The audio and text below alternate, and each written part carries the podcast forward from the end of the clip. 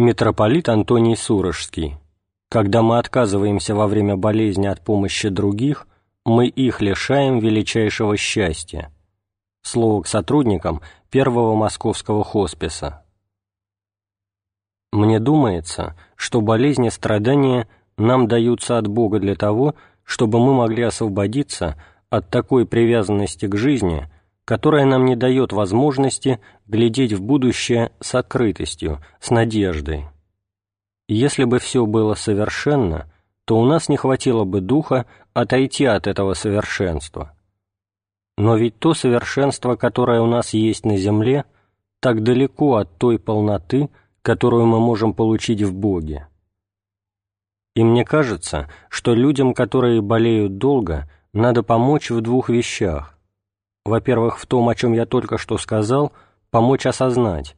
Меня Бог сейчас освобождает от плена, дает мне возможность не привязываться к жизни, которая так мучительно, болезненно, дает мне возможность глядеть в другую сторону, в сторону, где больше не будет ни боли, ни страдания, ни страха, где распахнется дверь, и я окажусь перед лицом самого Спасителя Христа, который сам через все это прошел. Ведь Христос своей доброй волей вошел в жизнь, где царствует смерть и страдание, и потеря Бога, и путем нашей смерти, как бы взяв на себя всю нашу человеческую природу и смертность, вернулся в область божественной вечности.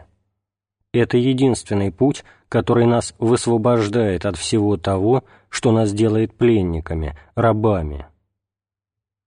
А второе, и это мне кажется очень важно, когда мы тяжело болеем или идем к смерти, окружающие о нас заботятся, и часто болеющий человек болеет душой о том, что стал обузой для других. Вот в этом болеющего надо разубедить.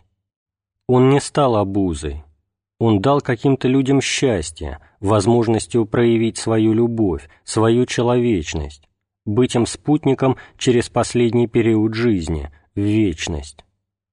Болящих надо убедить, что пока они были здоровы, крепки, они заботились о других, помогали им, не обязательно в болезни, просто в жизни. Теперь они могут от этих людей получить ту любовь, которую сами посеяли в их душах, и им дать возможность показать свою любовь и свою благодарность. Когда мы отказываемся во время болезни от помощи других, мы их лишаем величайшего счастья – нас долюбить до конца. Это не обязательно наши родные, это всякий человек, который отзывается на нас. Я думаю, что если тот, кто заботится об умирающем, мог бы воспринимать происходящее с ним, просто сидеть рядом с ним и не вносить ничего самому – а только быть самому прозрачным, безмолвным, как можно более глубоким, то, вероятно, он увидел бы, как этот человек сначала слеп к вечности, как бы закрыт от вечности своей плотью, своей телесностью, своей человечностью. Постепенно все это делается более прозрачно, и умирающий начинает видеть другой мир. Сначала, думаю, темный мир, а затем вдруг свет вечности. Я это однажды пережил. Меня просили сидеть с одной старушкой, пока она умирает. Было так явственно, что сначала она отчалила от временной телесной общественной жизни. Она очень была погружена в земную жизнь, ей было 98 лет, и она из глубин своей постели занималась своими коммерческими предприятиями. А потом постепенно это отошло, и вдруг она увидела темный мир, бесовский мир.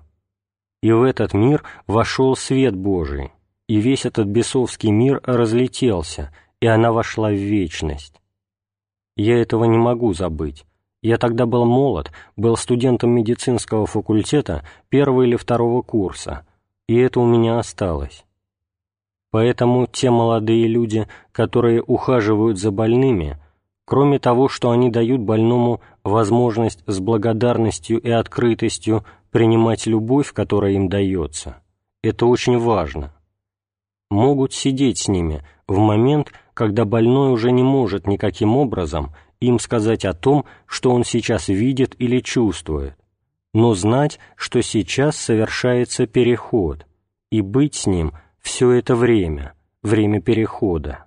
Лондон, 8 июня 2000 года.